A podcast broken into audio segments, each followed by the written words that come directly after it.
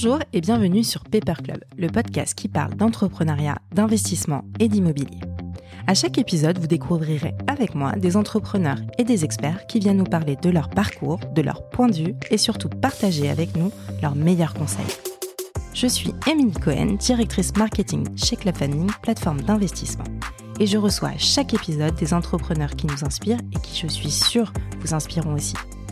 Retrouvez à la fin de l'épisode l'opportunité d'investissement de la semaine sélectionnée par nos équipes. Bonne écoute et bienvenue dans le club.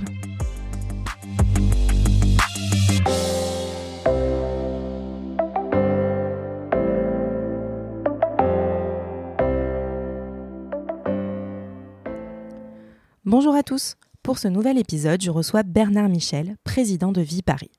Ce nom ne vous dit peut-être rien et pourtant je suis sûre que vous avez déjà mis les pieds dans un de leurs lieux. Paris est en effet le gestionnaire numéro un des sites de congrès et d'exposition en Europe. Mais avant d'en être le président, Bernard Michel a occupé différents postes dans de grandes organisations. Du ministère de l'économie, en passant par une grande banque, puis par un mastodonte de l'immobilier. Bernard n'a jamais eu froid aux yeux. Malgré ses postes à haute responsabilité, il n'a pas hésité à affirmer ses convictions par exemple la place de la femme dans l'entreprise ou encore la défense de l'environnement, puis à les intégrer au business des organisations qu'il dirige. Un parcours riche et inspirant que je vous laisse découvrir. Bonjour à tous, bienvenue pour ce nouvel épisode de Paper Club. Aujourd'hui, je suis en compagnie de Bernard Michel. Bonjour Bernard. Bonjour. Je suis ravie de te recevoir aujourd'hui.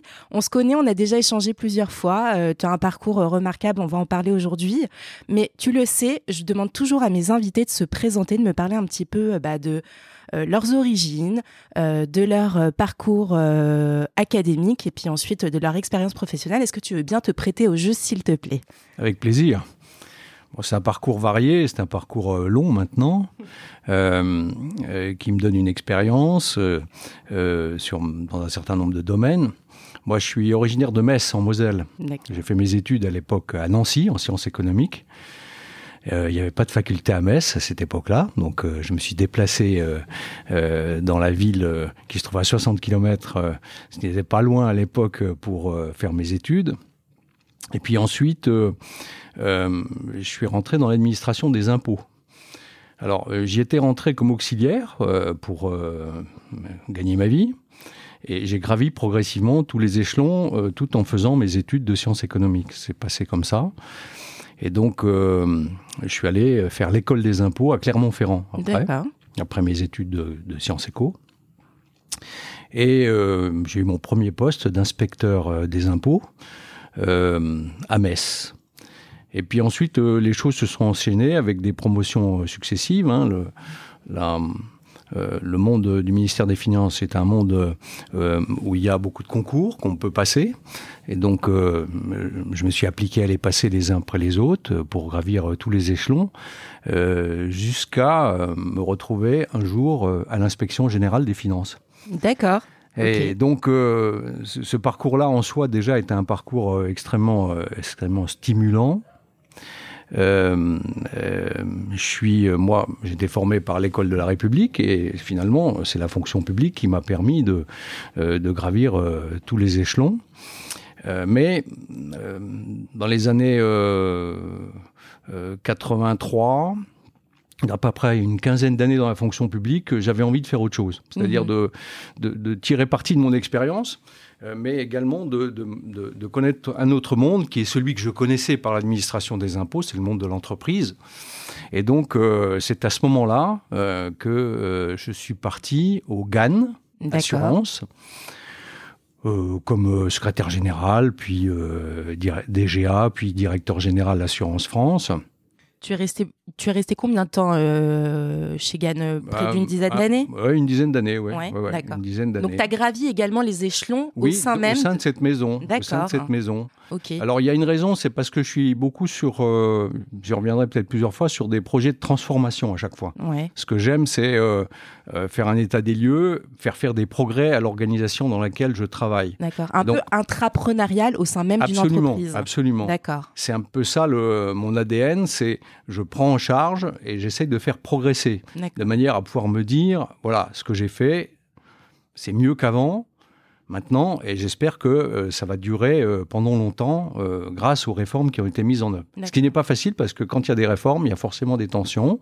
Il faut expliquer beaucoup, il faut travailler beaucoup pour faire avancer les choses.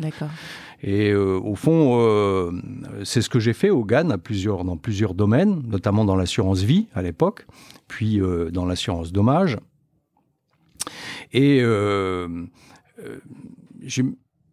j'avais envie de nouveau de changer. Euh, donc 15 ans, une dizaine d'années. Euh, et c'est à ce moment-là que j'ai commencé à connaître le monde de la banque, le CIC d'abord. J'étais président d'une banque qui s'appelle toujours, je pense, la Banque régionale de l'Ouest du CIC, euh, qui est le CIC était une filiale du GAN, c'est passé assez naturellement comme ça. Euh, et puis ensuite, je suis parti euh, à l'aventure euh, au, Crédit Agricole, où j'ai rejoint le Crédit Agricole qui est devenu qui était la Caisse nationale euh, de Crédit Agricole, établissement public, et qui venait de devenir une société euh, euh, qui est devenue ensuite une société cotée, qui est devenue Crédit Agricole SA. Donc moi, j'ai connu toute cette aventure du Crédit Agricole et j'ai débuté là aussi comme secrétaire général, puis comme DGA, avec toute une série de fonctions différentes euh, et de transformation, j'y reviendrai. Euh, et puis euh, avec quand même une société dans laquelle mon premier dossier, c'était le rapprochement avec un de Suez qui venait d'être racheté, banque d'investissement qui venait d'être racheté par le Crédit Agricole. Ça, c'était mon premier grand projet de transformation. Puis ensuite, euh, les autres projets, ça a été de la transformation de l'informatique euh, du Crédit Agricole, 2 milliards de budget, euh, une trentaine de systèmes d'information différents à réunir, à concentrer. ça a été des dossiers beaucoup logistiques, euh, dossier de l'immobilier avec Crédit Agricole Immobilier. Euh, ça a été un dossier très compliqué sur le plan à la fois politique et, au niveau des tensions, qui était la présidence de la Caisse régionale de la Corse à mmh l'époque. Mmh et puis, euh, le dernier métier que j'ai assuré, et je suis revenu euh, à mon premier métier, ça a été Crédit Agricole Assurance, puisqu'il s'agissait à ce moment-là de euh, créer la holding Crédit Agricole Assurance qui réunissait toutes les compagnies d'assurance du Crédit Agricole, assurance vie, assurance dommage, France et internationale. Donc ça, ça a été ma dernière fonction. Donc la boucle est bouclée, tu as commencé... La boucle est bouclée, euh, j'étais assez satisfait de, de, ce que, de ce que j'avais pu faire euh, dans cette société-là. Et il s'est trouvé que euh, comme directeur général de Crédit Agricole Assurance, j'étais administrateur de Gessina. C'est comme ça que je suis venu à l'immobilier, que je connaissais un peu par Crédit Agricole Immobilier. Mhm.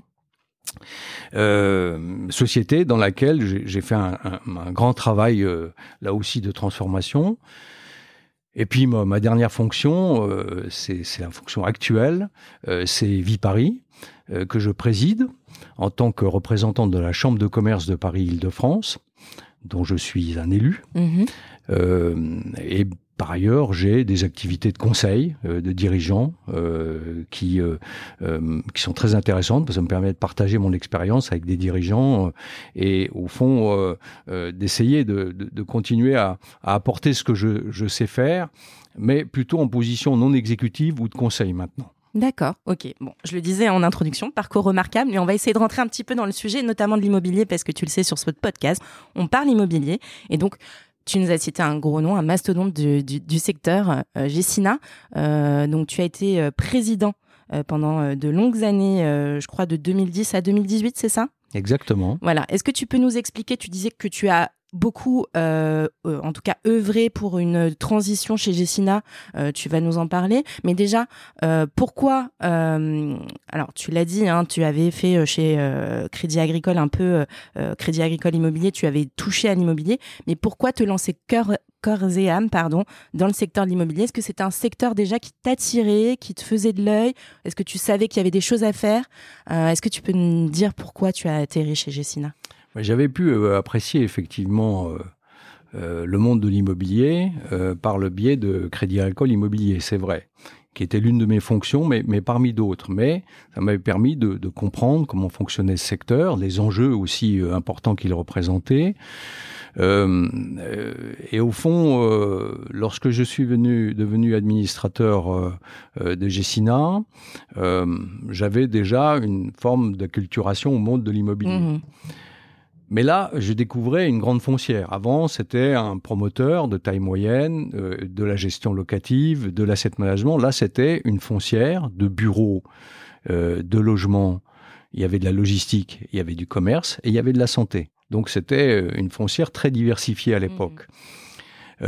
et cette foncière dont je suis devenu ensuite président, euh, a, a, connu une restructuration très profonde.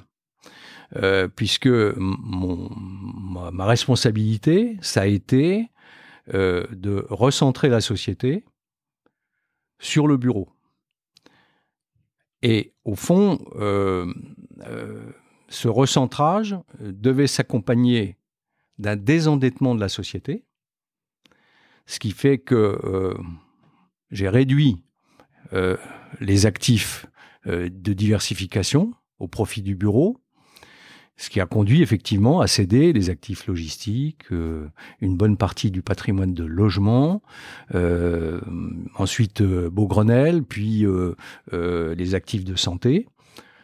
Toujours dans de bonnes conditions, mais de manière à recentrer le patrimoine sur bureaux et logements.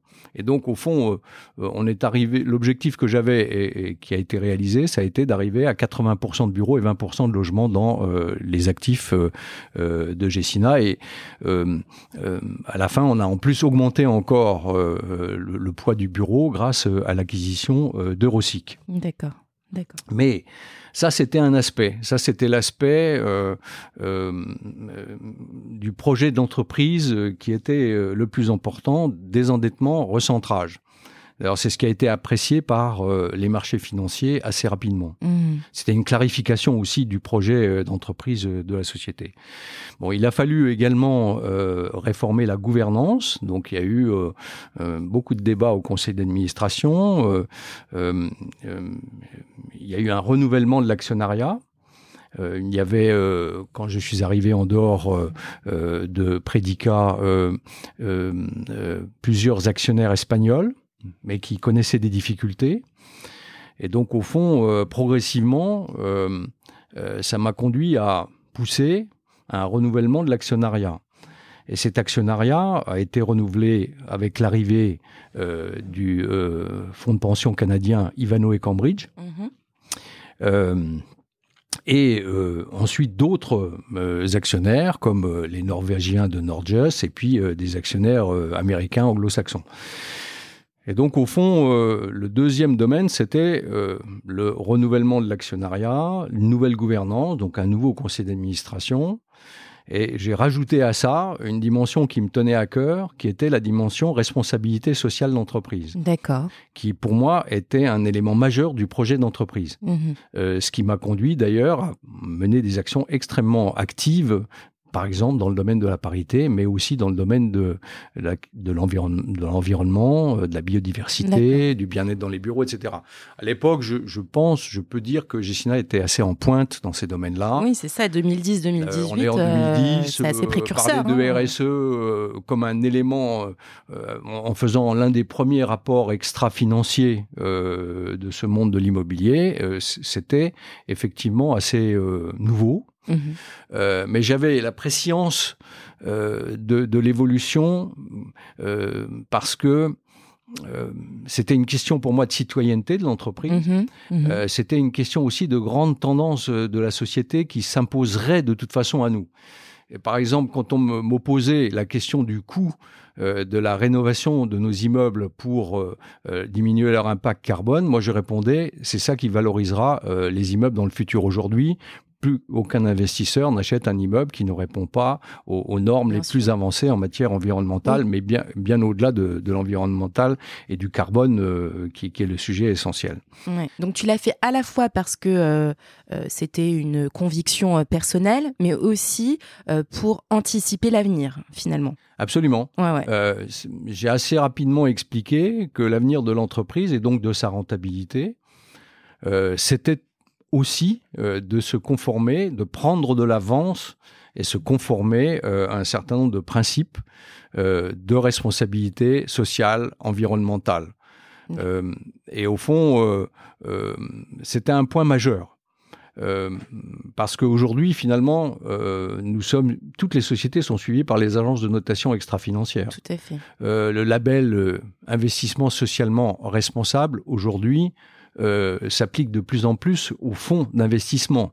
Et donc, au fond, une société qui se conforme ou qui a de l'avance pour se conformer à ces règles-là, bien sûr, elle est mieux cotée que les autres. Mmh. après,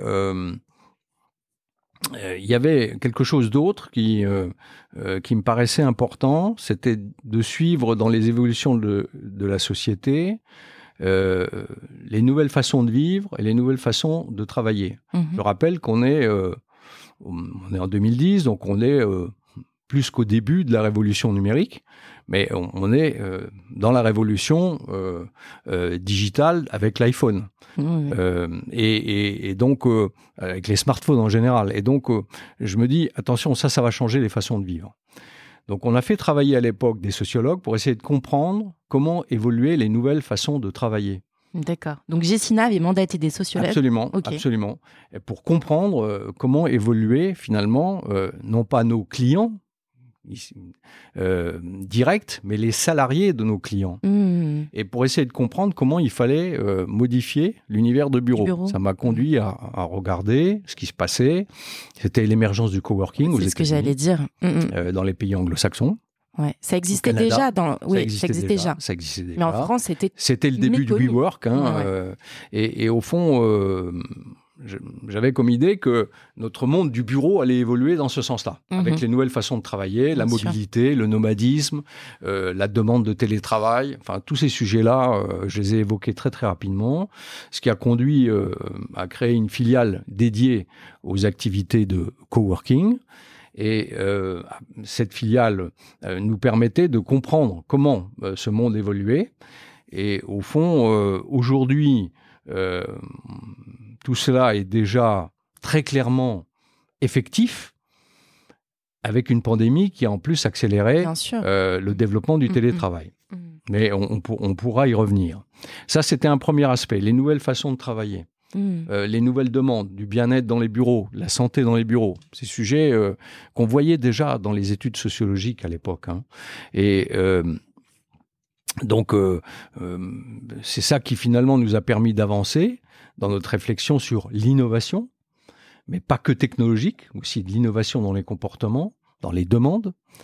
Et par ailleurs, euh, il y avait un deuxième euh, domaine qui commençait à bouger, et ça c'est le domaine le plus important aujourd'hui, c'est que on partait d'une société spécialisée, bureau, logement. Tout à fait. Donc plutôt mono-usage. Et moi j'avais l'idée que il faudrait ouvrir finalement euh, ces mondes-là, le monde du bureau, euh, sur la ville. D'accord. Et donc sur les habitants. Et donc euh, aller plus vers des quartiers où il y a de la mixité des usages que des quartiers spécialisés dans le bureau. Ce qui est par exemple le cas du quartier d'affaires de, la, défense. Tout à fait. Mm. Et donc, il y a eu beaucoup d'études qu'on a faites sur comment transformer des bureaux en logements. On l'a fait, on a transformé des bureaux, notamment, je me souviens, dans le 13e arrondissement, en euh, résidence étudiante, par exemple. Donc, on avait commencé déjà avec l'idée de euh, changement d'usage. Mhm. Et au fond, euh, c'était pour moi, c'est toujours la même chose. Il faut, il faut toujours essayer d'avoir de l'avance. Mhm. Et au fond, quand on est spécialisé et que tout le monde est content, c'est à ce moment-là qu'il faut s'interroger en se disant mais est-ce que est-ce que est-ce que ça va rester comme ça? Est-ce qu'on va continuer comme ça éternellement? Mmh. Bon, il y avait déjà, on sentait déjà, on pouvait comprendre qu'il y avait euh, une demande de mixité des usages, de réversibilité des immeubles, euh, euh, d'échange. le digital, ça a apporté deux choses. Hein. L'économie du partage. Oui. Euh, alors ça a donné euh, euh, Airbnb dans l'immobilier, ça a donné le co-living, le co-living, ça a donné le covoiturage, mhm. ça a donné des choses comme ça. Oui, tout à fait. Et donc et, le coworking. Bien sûr. Hein. Mhm. donc tout ça, il fallait le prendre en compte. Et puis c'est aussi la création de communautés. Donc c'est l'idée de comment on, peut, dans l'immobilier, au travers de nos immeubles, créer des communautés avec les habitants. Et au fond, euh, toutes ces idées-là, aujourd'hui, elles sont assez, euh, je dirais, courantes dans, dans notre état d'esprit, mais euh, à l'époque, c'était, c'était, c'était une avancée conceptuelle. J'en parlerai après, mais c'est l'idée ensuite de, de créer l'association, la French Tech de l'immobilier, Real Estate. Mmh, mmh.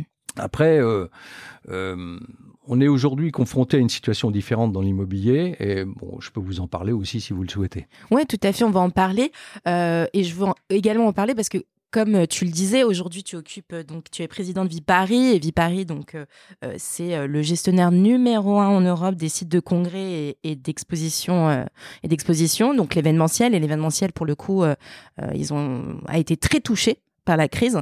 Donc tu vas nous en parler. Euh, juste, j'aimerais revenir à un point sur euh, sur ton expérience chez Gessina. Euh,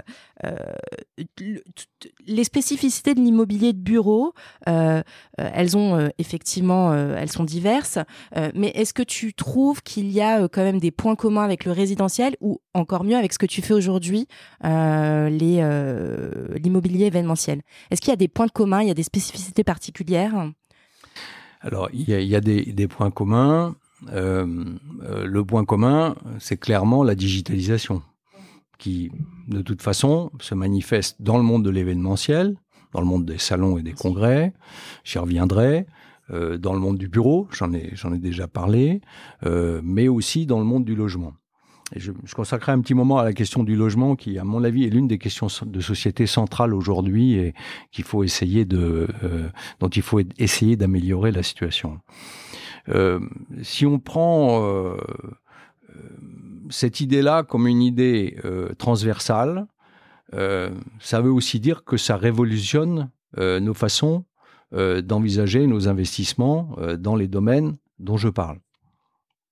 Dans le bureau, par exemple, conséquence actuelle de la digitalisation, euh, du coworking, euh, de la pandémie avec le télétravail, c'est une diminution des taux d'occupation. Mm-hmm. Euh, des renégociations de baux, un nouvel équilibre entre bureau, télétravail, coworking.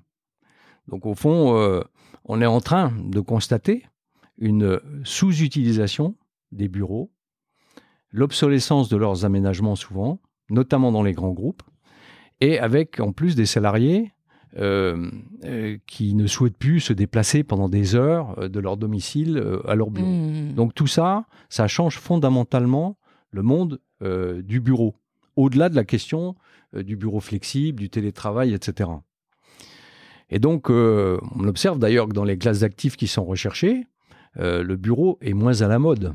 Oui, il est encore cher, mais il est moins recherché. Mais il ne s'est pas cassé la figure, contrairement pas encore. À Mais il y a des taux de vacances tout à fait euh, considérables, notamment dans les quartiers des fers spécialisés ou en première et deuxième couronne. Hmm. Euh, tout ce qui est central reste aujourd'hui très recherché euh, et, c'est normal. Mais c'est en train de changer. Et donc on voit bien les gestionnaires d'actifs, je, je, conseille certains d'entre eux, qui se défient maintenant du bureau, qui ne sont pas à l'aise avec euh, le commerce, parce que là aussi, le digital a impacté très fortement euh, le monde du commerce, avec en plus la pandémie. Euh, et donc, cette défiance a poussé finalement les investisseurs à se développer plus dans la logistique, qui est l'un des actifs les plus recherchés aujourd'hui, très mmh cher, mmh euh, mais, c'est justifié parce qu'il y a toute la question de la logistique du dernier kilomètre, le développement euh, de la vente euh, par Internet. et puis, un retour en faveur du logement. Et ça, c'est intéressant parce qu'il y a peut-être une opportunité de redévelopper la construction de logements en France. J'y reviendrai tout à l'heure si tu m'interroges là-dessus. C'est un sujet tout à fait passionnant. Donc, au fond, euh, dans l'immobilier, euh, la digitalisation, elle a entraîné des modifications profondes dans le commerce, plutôt défavorables, dans la logistique, plutôt favorable. Dans le bureau, on ne sait pas trop, on est en train de rechercher un nouvel équilibre. Et donc, au fond, euh, dans les allocations d'actifs des gestionnaires d'actifs immobiliers, ça, ça, commence à poser beaucoup de questions et, ça pousse d'ailleurs à rediversifier de nouveau les actifs immobiliers qui se trouvent dans les fonds. Avec en plus l'idée de la mixité euh, des usages. Au fond, mmh. là où on avait plutôt des fonds spécialisés, je pense qu'on va plutôt maintenant vers des fonds qui vont fabriquer de la ville, c'est-à-dire des quartiers entiers. Et ça, c'est un enjeu considérable, par exemple dans le Grand Paris, autour des nouvelles gares qui vont euh, être créées dans le cadre du Grand Paris Express. Alors si on revient maintenant sur Vie Paris. Alors, Vie Paris, je veux bien qu'on en parle et on va en parler, mais je veux bien qu'on revienne quand même sur ces points de résidentiel. Parce que tu as quand même des choses à nous, à nous dire, à nous partager ta vision sur le résidentiel. Euh, est-ce, que est-ce que tu peux nous en parler? Quelle est ta vision? Qu'est-ce qu'il y a à faire? Parce que j'ai l'impression que tu as plein d'idées. Alors, euh, la, question du logement est une question passionnante, difficile, euh, parce que finalement, le nombre de constructions de logements en France, a plutôt diminué au cours des dix dernières années, alors qu'il y a un besoin considérable d'au moins 500 000 logements euh, pour loger euh, euh, la population, notamment du fait de, de, la croissance démographique. Mais pas que. Aussi parce qu'il y a aussi le développement de familles monoparentales, parce qu'il y a là aussi toute une évolution sociologique qui fait que on, constate euh, qu'il y a de nouveaux besoins de logement, alors même que l'offre n'est pas suffisante. Hmm. Et au fond, euh, le paradoxe, c'est que bah, cette année encore, il y aura un record du nombre de ventes de transactions immobilières dans le logement. Euh, plus d'un million de transactions immobilières. Hmm. Les prix ont augmenté. et ils augmentent en plus. Les transactions se font très rapidement. Euh, en moyenne en 80 jours, donc très très rapide. Euh, et euh, pas qu'à Paris, où les, prix ont plutôt tendance à diminuer un mm. peu mm. en faveur des grandes villes de province. Oui, les villes moyennes. Les villes moyennes. Mm-hmm. Et ça, c'est dû au fait qu'il y a, et ça a été l'une des leçons qu'on tire maintenant de, cette période de pandémie, euh, c'est qu'il y a eu une nouvelle demande euh, de se loger dans des endroits plus calmes, où il y a de, la, verdure, euh, où il y a de la place, avec la possibilité de télétravailler. ce qui a créé une nouvelle demande sur les villes moyennes, mmh villes dans lesquelles les prix ont plutôt tendance à augmenter. En disant ça, je suis en train de dire que la pénurie dont on parle, elle existe toujours. Euh, la pénurie de logements, notamment pour les classes intermédiaires. Et ça, c'est le, vrai sujet en réalité. Parce que euh, euh, on voit bien que là, il y a un certain nombre d'habitants euh, qui euh, quittent Paris pour aller en, en, petite couronne, puis en grande couronne, ou carrément euh, dans une, une ville d'une des régions françaises, bord de mer, mhm. ou, dans le sud, etc. Et, et donc, au fond, c'est un phénomène de migration qu'il faut prendre en compte, hein, avec le télétravail en plus, mais qui fait qu'il y a un essor maintenant du logement à Marseille, Bordeaux, à Nantes, à Rennes, mais, mais aussi dans des villes proche euh, de Paris, euh, en tout cas avec euh, bien relié par les transports à Paris. Mais ça ne règle pas la question des besoins de logement pour ce qu'on appelle les, catégories intermédiaires, c'est-à-dire les ménages de conditions modestes. Je ne parle pas du logement social, qui est un mhm. sujet qui est traité par ailleurs, mais sur du logement, je dirais, qui soit du logement à un prix abordable pour une, accession à la propriété ou avec au moins un loyer abordable pour les mmh. personnes euh, qui euh, ne peuvent pas euh, accéder encore à la propriété de leur logement. Mais alors du coup, comment on résout ce, problème? Alors c'est très difficile à résoudre. Il, il se résout aujourd'hui par les investisseurs individuels, mmh. notamment c'est le Pinel qui permet de faire ça.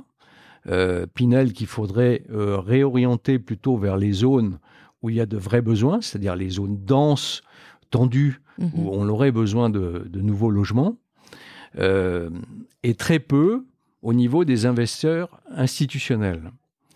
Et donc la vraie question, c'est que ces investisseurs institutionnels, qui, comme je vous le disais, sont moins intéressés par la, euh, le commerce, le bureau, etc., et ont envie de revenir vers le logement, de voir dans quelles conditions ils peuvent trouver une offre euh, immobilière de logement qui leur permette de, d'investir de nouveau. Mhm. Alors, pourquoi n'ont-ils pas investi jusqu'ici? Euh, bah Parce qu'il y a eu, euh, depuis euh, ouais, une vingtaine d'années, une désaffection du logement au niveau des compagnies d'assurance, au au niveau des sociétés foncières, parce que la rentabilité était nettement inférieure à celle du bureau ou du commerce, ou a fortiori de la logistique Mhm.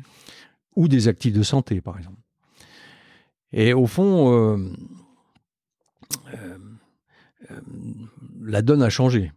Mais un nouveau paradigme. Finalement, les actifs de logement acquis en bloc par un investisseur euh, institutionnel, bon, ça peut rapporter du C'est- 3%. Ouais. Ce qui paraissait très peu à l'époque, Mhm. mais qui est maintenant euh, relativement Correct, euh, ouais. correct Mhm. pour des actifs très résilients, avec de bons taux d'occupation, avec plutôt une occupation long terme en plus, et avec, euh, avec euh, la possibilité de dégager un jour une plus-value. Donc il y a, je pense, ce retour vers le logement qu'il faut réussir à encourager au niveau des investisseurs institutionnels. Métier qu'ils ont, un- euh, classe d'actifs qu'ils ont un peu abandonné maintenant euh, et sur lesquels ils reviennent.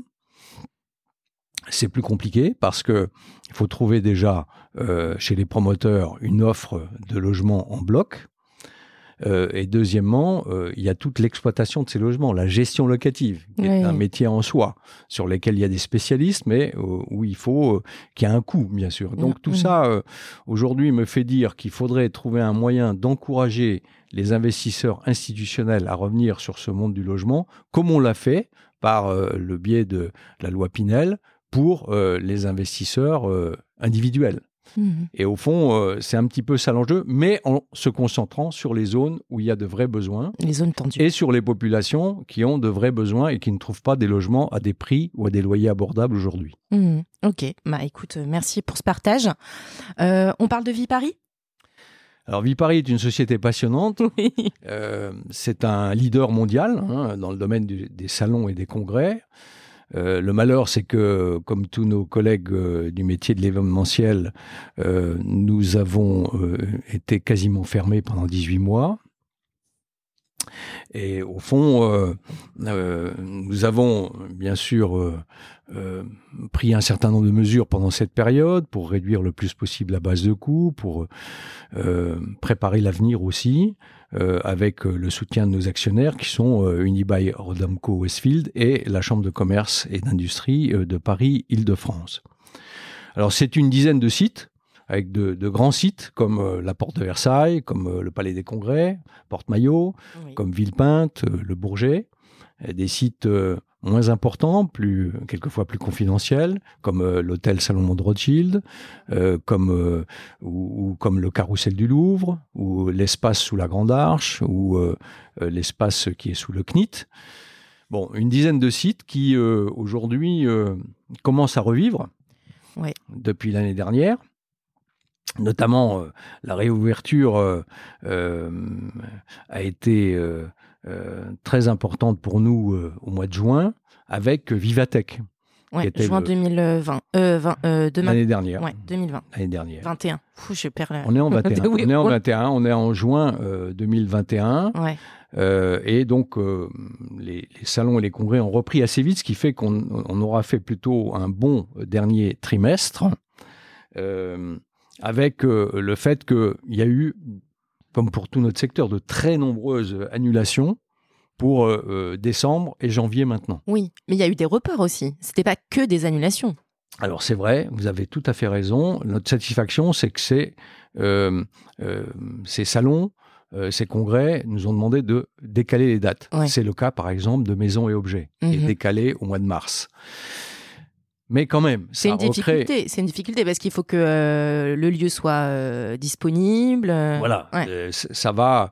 on va faire face et c'est très bien comme ça parce qu'on a, on a suffisamment de, de, surface disponible. Mais enfin, disons, c'est un problème d'organisation pour nous.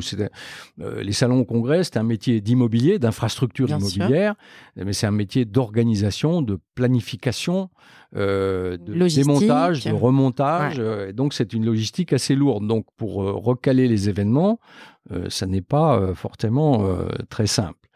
Mais on avait déjà une satisfaction, c'était que ça reprenait plutôt bien, avec une dimension physique mais aussi une dimension digitale. Et ça me permet de répondre euh, sur la question là aussi du numérique, c'est que on, avait déjà pensé qu'il fallait trouver une manière pour les salons, les congrès, d'avoir un relais numérique mmh qui permette de continuer à dialoguer avec les visiteurs entre les salons et les congrès, mais par le biais euh, du digital.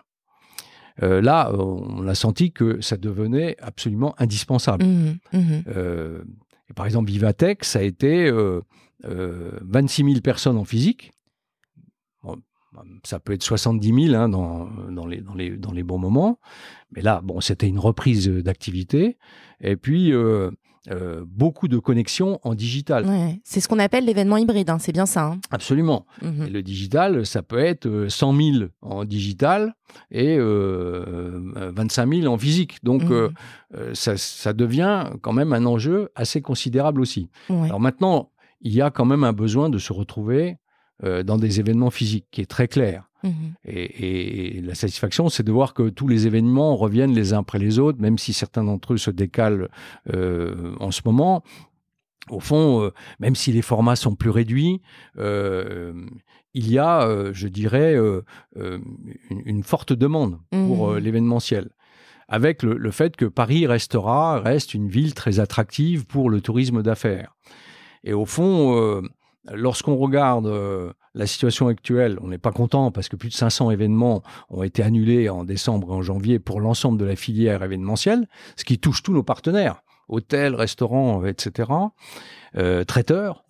Euh, mais euh, en même temps, on, sent bien que mm, dès qu'on le pourra, tout ça va reprendre très vite. Et donc, au fond, les perspectives pour une société comme Viparis sont plutôt bonnes, parce que ça va être relayé ensuite en 2023-24 par euh, les euh, Jeux Olympiques. Bien sûr. Avec des épreuves, par exemple, qui vont être situées euh, à la porte de Versailles, comme le basket, le ping-pong. Une occupation du Palais des Congrès qui est d'ores et déjà prévue par le CIO, un immeuble entier pour le centre de presse au Bourget, enfin des choses qui vont faire que euh, les perspectives 2023-24 sont bonnes en tout état de cause pour nous et que 2022 restera sûrement encore une année intermédiaire, même si nous pensons qu'elle sera meilleure que, 2021. Euh, Après, il faut faire attention parce que nous sommes en concurrence sur, ces métiers-là. Bien sûr. Les, les, grands, les grandes places euh, d'événementiel, c'est euh, euh, dans le monde, c'est ben, Shanghai, c'est Dubaï, c'est Londres, mais c'est aussi en Europe, Barcelone, c'est Vienne. On est en concurrence. Paris est une grande capitale mondiale qui attire bien sûr le tourisme d'affaires, mais on n'est pas seul. On est vraiment en compétition avec d'autres, et donc il, va falloir continuer à, à travailler pour que les événements reviennent bien à Paris et n'aillent pas se relocaliser ailleurs. Mmh. Et d'ailleurs, juste une question par rapport à ça, parce que là, on parle de sites qui sont donc localisés euh, principalement Paris, Île-de-France. Euh, est-ce qu'il y a une volonté de s'internationaliser ou pas du tout? Non, pas pour le moment. D'accord. Euh, le métier qui s'est beaucoup internationalisé, c'est le métier de, des, organisateurs de salons mmh mmh et de congrès. Alors ça, c'est par exemple le métier d'une autre filiale de la Chambre de commerce qui s'appelle Comexposium, dont l'autre actionnaire est, maintenant euh, Crédit Agricole Assurance. là, c'est un métier très international. Ils, organisent des salons dans le monde entier, euh, en Europe, en Asie, euh, partout. Et au fond, notre métier à nous était plutôt orienté jusqu'ici sur l'attractivité de Paris comme ville capable d'attirer du tourisme d'affaires. Mmh. Alors, je dis pas qu'on ne regarde pas s'il y a des possibilités de, diversification, mais ça reste quand même euh, l'objet central euh, de notre métier que euh, de faire de Paris une plaque tournante internationale pour les salons et pour les congrès. Ouais, c'est votre ADN. Hein. Vipari, euh, le, mot même, le nom même l'indique. Après, la diversification, parce que c'est un peu la question que vous me posez, mm, mm. elle peut passer par euh, euh, d'autres, éventuellement, hein, d'autres actifs que nous pourrions développer, mais plutôt sur Paris. ça peut passer aussi par le numérique puisque aujourd'hui nous avons équipé tous euh, nos espaces de studio. D'accord. Ce qui permet de, faire des tables rondes à la fois en présentiel et en, numérique. Euh, donc ça, c'est un métier qui se développe maintenant, l'utilisation de ces studios. Il y a un autre métier qui se développe dans le numérique, c'est le e-sport, où euh, vous avez des, réunions très importantes, physiques, mais où on regarde des événements de e-sport. Euh, et puis, euh, on commence à regarder euh, les potentialités du métaverse. Donc au fond, on sent bien que au-delà du physique, il y a toute une recherche euh, qui vise à essayer d'anticiper euh, les de nouveaux besoins, qui, mais qui recrée de, de la réunion physique en réalité. Hmm. Et au fond, euh, c'est un petit peu ça l'évolution, à mon avis, future de, de ces métiers-là. Vivatech, par exemple, nous apprend beaucoup sur ce point-là. Hmm. L'innovation, elle est là, il faut la prendre en compte et il faut développer nos activités grâce à ces nouvelles technologies. D'accord. Ok, très clair. Et alors justement, en parlant de nouvelles technologies, ça me fait une transition parfaite parce que je sais que tu es donc président d'une association qui s'appelle Real Estec. Euh, est-ce que tu peux nous en parler un petit peu, nous dire quelle a été la genèse en fait euh, de, de, ce projet, de cette association, euh, quelle était la volonté et aujourd'hui ce sur quoi vous œuvrez principalement? Alors,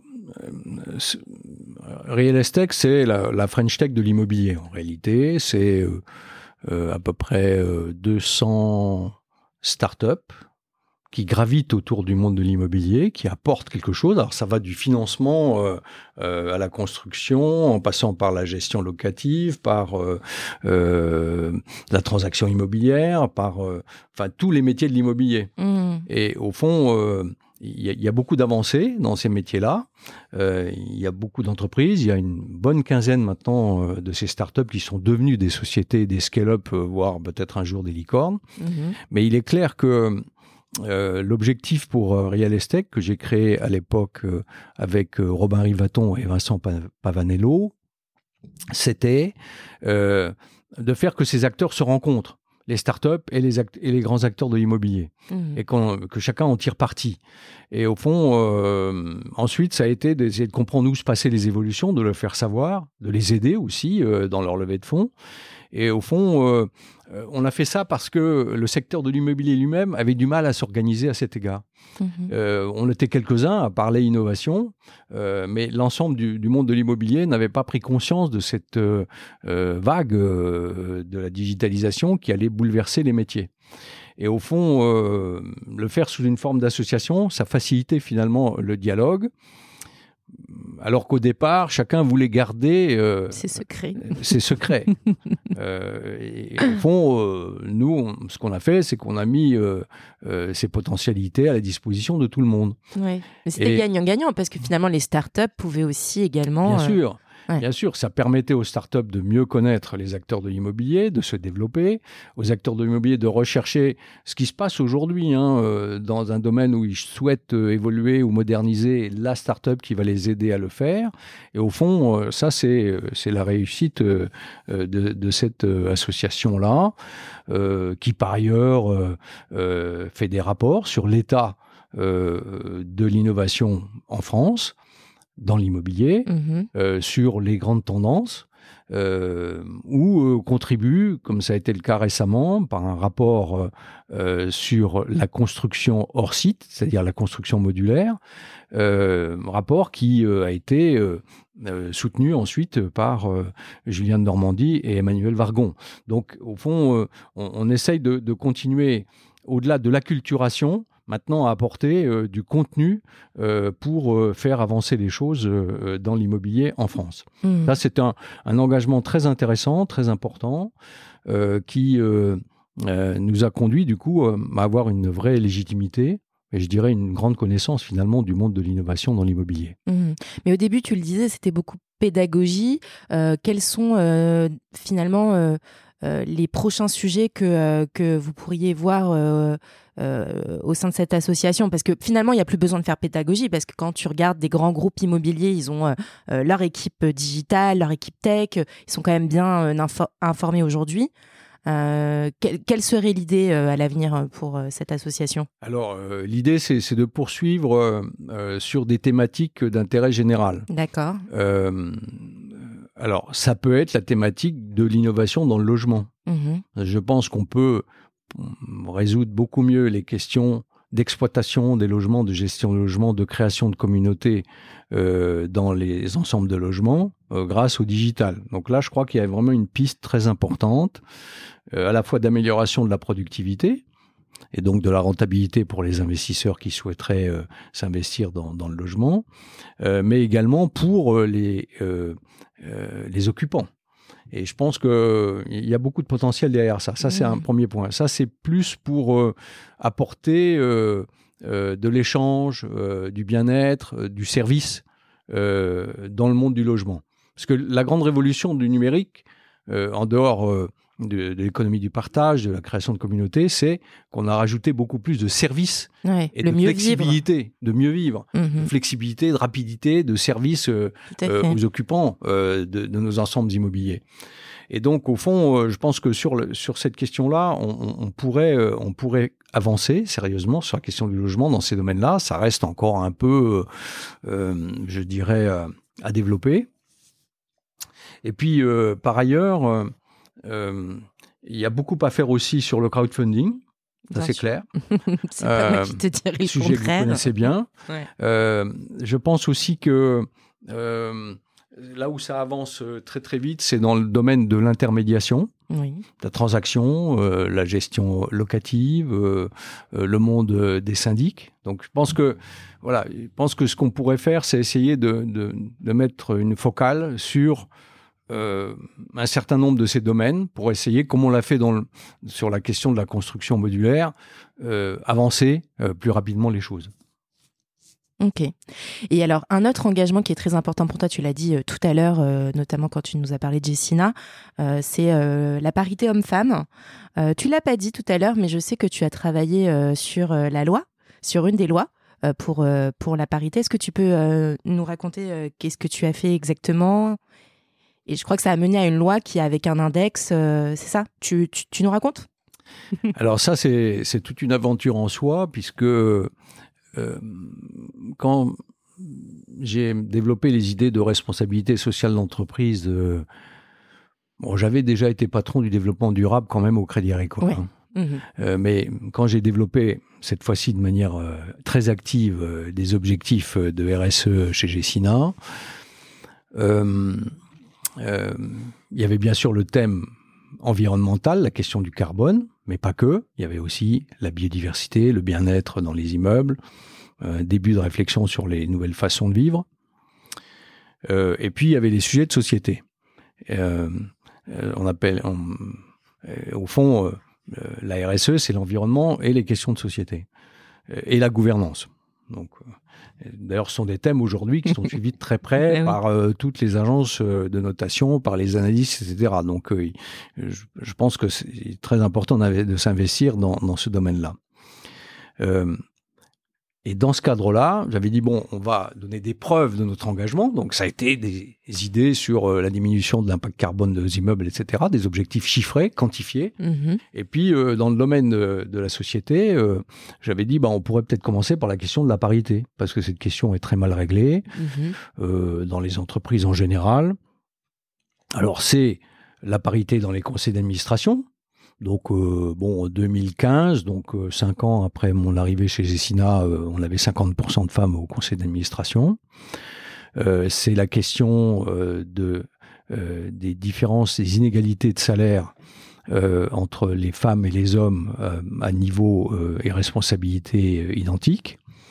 Alors, comme toutes les entreprises, hein, Gessina était dans ce cas-là, donc on a mis en place un budget qui a permis de résoudre ce problème définitivement en 2013, donc en trois ans.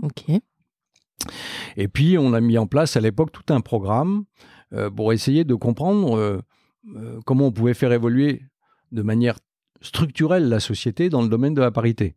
Donc, sur des questions comme euh, le congé parental, sur des questions euh, euh, comme le télétravail qui pouvait apporter des solutions, sur, toute la question de l'équilibre vie privée, vie professionnelle en général, pour les femmes et les hommes. Mmh Hein, grâce notamment à un réseau de mixité qu'on avait créé avec des hommes et des femmes convaincus de la nécessité de, faire changer les choses.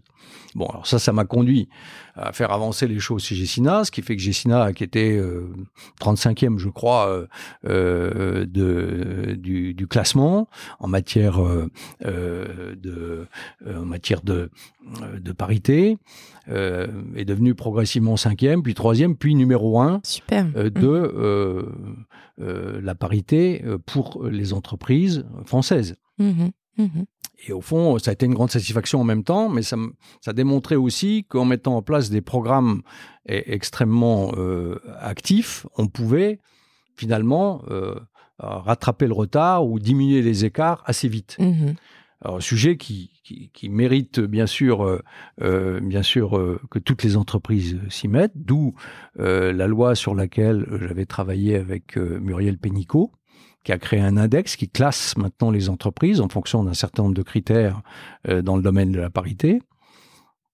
avec des entreprises qui sont bien classées, d'autres beaucoup moins bien, mais qui permettent, euh, permet de, challenger finalement tout le monde. Et puis, euh, un travail que j'ai continué euh, également par ailleurs avec Marlène Schiappa sur euh, euh, et qui a produit ses effets maintenant avec Elisabeth Moreno sur la question de des comités exécutifs et des comités de direction d'entreprise puisqu'une mmh. loi maintenant à ma, ma, satisfaction personnelle vient de sortir et qui met un objectif qui est de d'avoir 40 au minimum de femmes dans les comités et, euh, les comités exécutifs et les comités de direction euh, dans les huit ans qui viennent. 30% dans un premier temps, 40% dans un deuxième temps.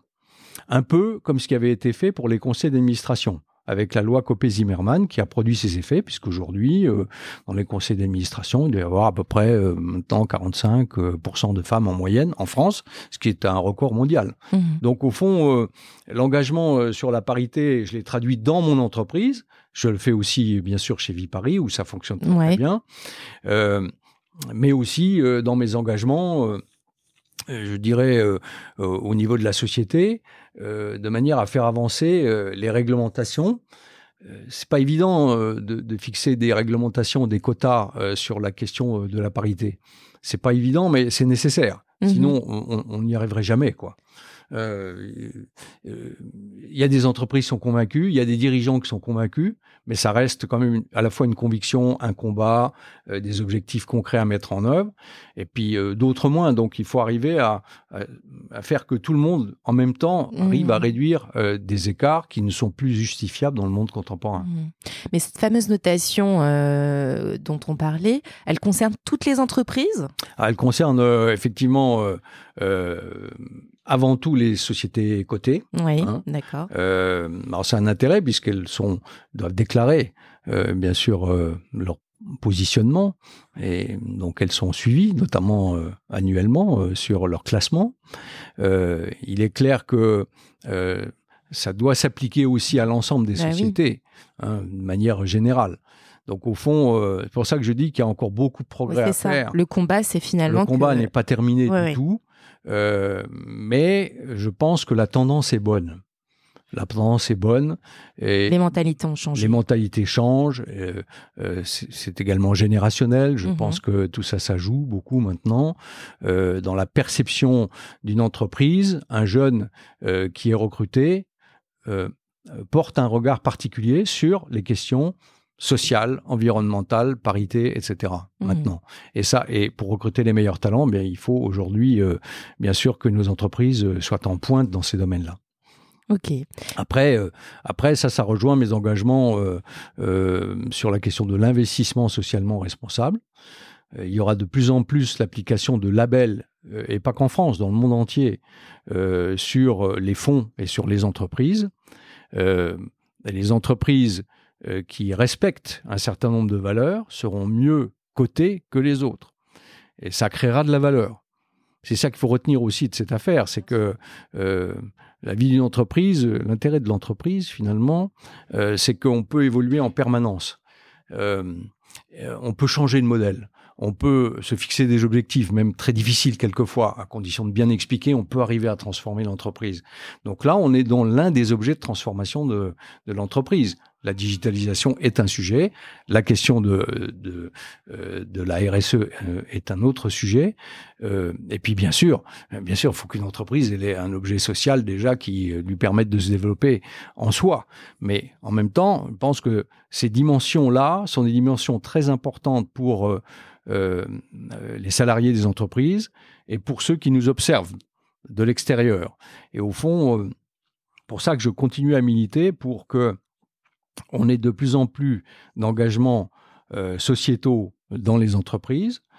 le travail, c'est un facteur d'émancipation sociale, mhm. bien sûr. Mhm. Ça, permet d'être utile, ça permet de contribuer au développement de la société. mais il faut aussi répondre euh, à d'autres contraintes euh, euh, que sont des valeurs qu'il faut respecter si on veut que l'entreprise se développe sur le long terme, de manière durable avec en recrutant les meilleurs talents. Mmh. Et là, on est on est dans un vrai sujet qui est celui de la gouvernance, euh, de la question euh, de l'impact carbone, de la question euh, de la parité, enfin de tous les, de la diversité au sens large, bien sûr, de tous ces sujets qui aujourd'hui me semblent être à l'ordre du jour. Oui, tout à fait. Eh ben, écoute, merci Bernard. tu le sais, on termine toujours nos, nos, petits épisodes par des questions rituelles. Si tu veux bien te prêter au jeu également. ma première question, c'est quel est ton média préféré? Ah, euh, mon média préféré, euh, maintenant, c'est tous les journaux, bien sûr, en format digital. Euh, mais c'est dans les réseaux sociaux, c'est LinkedIn. Hein. LinkedIn, C'est là où je suis le plus souvent en contact avec les uns et les autres. C'est là où je communique hein, par des posts, par des regards croisés, par, je dirais, en essayant de diffuser les idées qui sont les miennes et aussi en, faisant que euh, peut-être évoluer les choses euh, grâce euh, aux personnes qui me suivent et mmh. qui, qui me challenge aussi de temps en temps. Après, je pense que le monde des médias et de la communication est en train de changer très très vite. on, va passer d'une communication assez classique des dirigeants, qui était plutôt une communication financière, à une communication de dirigeants tournée vers les valeurs. Oui, tout à fait. Et, les valeurs, je les ai longuement développées déjà là, mais je pense que euh, c'est par ces valeurs que le dirigeant va donner une image positive de son entreprise. Et bien sûr par les actions qu'il mène parallèlement pour, euh, euh, concrètement, pour répondre à cette question des valeurs. Hein. Mais je pense que les réseaux sociaux se prêtent assez bien à ce type de communication. Oui, ouais. Et on voit bien, euh, tu parlais de LinkedIn, on voit bien des porte-paroles, des fondateurs qui vraiment, au lieu de parler de leur entreprise, parlent de leur vision et, leur conviction. Et leur conviction, ouais, tout à fait. Leurs mmh. convictions, ils les font partager, ça motive tout le monde d'ailleurs. et ça permet aussi euh, à ceux qui ont le temps de réfléchir, d'apporter leurs réflexions aux autres, qui, sont plutôt dans l'action en permanence. Euh, ça permet euh, de promouvoir de nouveaux thèmes. ça permet de faire savoir les réussites dans les entreprises, mm-hmm. ou la fierté qu'on peut avoir dans nos entreprises d'avoir réussi dans le domaine de la parité, dans le domaine du digital, ou, ou sur une avancée en matière de gouvernance ou d'innovation. Mais je pense que c'est cette communication-là qui va faire la différenciation entre les entreprises. Il y aura bien sûr toujours la question de la rentabilité, du profit des entreprises, qui est la base même du, système euh, actionnarial. Euh, mais en même temps, cette dimension-là, euh, c'est déjà ajouté. et la question de la citoyenneté de l'entreprise, de son rôle social, à mon avis, sera très importante aussi dans les années qui viennent, en tout cas pour la pérennité des entreprises. Mmh. Ok. Merci. Et alors, seconde question, quelle est la personne qui t'inspire? Ah, Moi, j'ai toujours été inspiré plutôt par mes parents. Ouais. euh, c'est mon inspiration principale et avec euh, une idée très simple, euh, c'est que le travail est un facteur d'émancipation sociale. Mm-hmm. Euh, bon, ce qui, ce qui fait que j'essaye depuis toujours d'être utile tout en m'engageant dans la société et, et bien sûr en, en ayant gravi beaucoup d'échelons sur le de la vie sociale. Euh, avec beaucoup de plaisir, avec beaucoup d'ambition aussi, il faut le dire, mais avec euh, le fait que ça a été toujours euh, sur la base d'un effort qui produisait des effets positifs. Ok. Ok. Et enfin, notre dernière question de cette saison 2. Quelle est la personne que tu nous recommandes d'inviter? Une personne issue, bien sûr, du secteur de l'immobilier. Alors, j'ai envie de, de, vous proposer deux personnes. D'accord. D'abord, dans le secteur d'immobilier, moi, j'aurais envie de, euh, d'inviter pour vous euh, Stéphanie Ben Simon, qui est la présidente du Cercle des femmes de l'immobilier. D'accord. Euh, qui a fait beaucoup pour faire avancer cette question-là. elle a notamment fait que l'essentiel des entreprises de l'immobilier sont en train de signer une charte en matière de parité en ce moment. Cette charte a été officiellement divulguée au dernier CIMI. Et je pense que euh, je pense que c'est très intéressant d'avoir sa vision des choses mhm. euh, euh, pour euh, euh, comprendre comment euh, elle appréhende ces questions-là, mais aussi comment elle pense les faire évoluer dans l'avenir. Et puis la deuxième personne, alors qui n'est pas du monde de l'immobilier, c'est Luc Julia. Alors Luc Julia a écrit un livre récemment sur l'intelligence artificielle. Euh, Luc Julia est un Français qui vit euh, entre les États-Unis et la France. Euh, c'est celui qui a été l'un des concepteurs de l'assistant vocal Siri. Oui, d'accord. D'accord. Ensuite, il a été vice-président de Samsung. Maintenant, il est directeur scientifique de Renault. D'accord. Et donc, il apporte maintenant chez Renault toute sa connaissance de l'intelligence artificielle.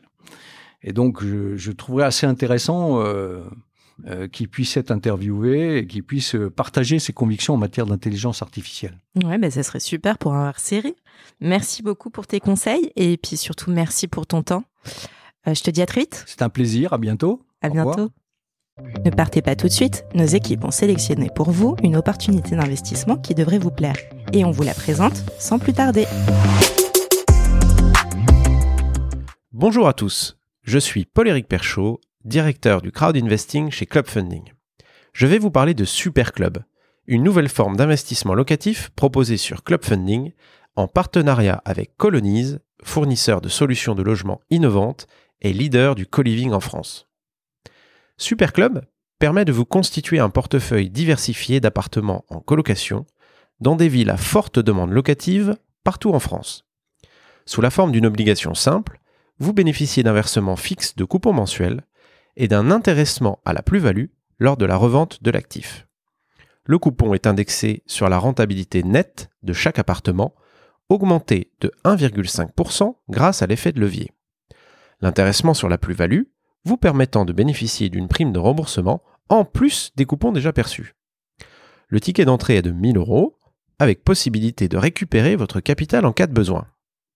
Cet investissement dispose d'une fiscalité simple à la flat tax non soumis aux revenus fonciers ou à l'IFI. Le sous-jacent est donc constitué d'appartements entre 80 et 120 mètres carrés qui pourront accueillir entre 3 et 6 colocataires. Chaque appartement est méticuleusement sélectionné par nos équipes et celles de Colonise et fait l'objet d'un réaménagement adapté aux goûts et aux besoins des étudiants et jeunes actifs. L'emplacement étant primordial, il se situe systématiquement à moins de 10 minutes à pied des transports en commun et proche des grands pôles universitaires et bassins d'emploi. La gestion locative, clé en main, est intégralement assurée par Colonise. Superclub vous permet donc de bénéficier des avantages de l'investissement locatif sans contrainte. Pour rappel, le rendement n'est pas garanti, les offres de financement participatif comportent des risques, notamment le risque de perte en capital et d'illiquidité. Rendez-vous chaque semaine sur clubfunding.fr pour découvrir les opportunités Super Club. Merci d'avoir écouté cet épisode de Paper Club réalisé en collaboration avec Cosa Vostra. Si vous avez apprécié ce podcast et vous souhaitez découvrir nos opportunités d'investissement, je vous invite à vous abonner, à le partager, à le commenter ou même encore à le noter sur votre plateforme de podcast préférée. À très bientôt pour un nouvel épisode de Paper Club.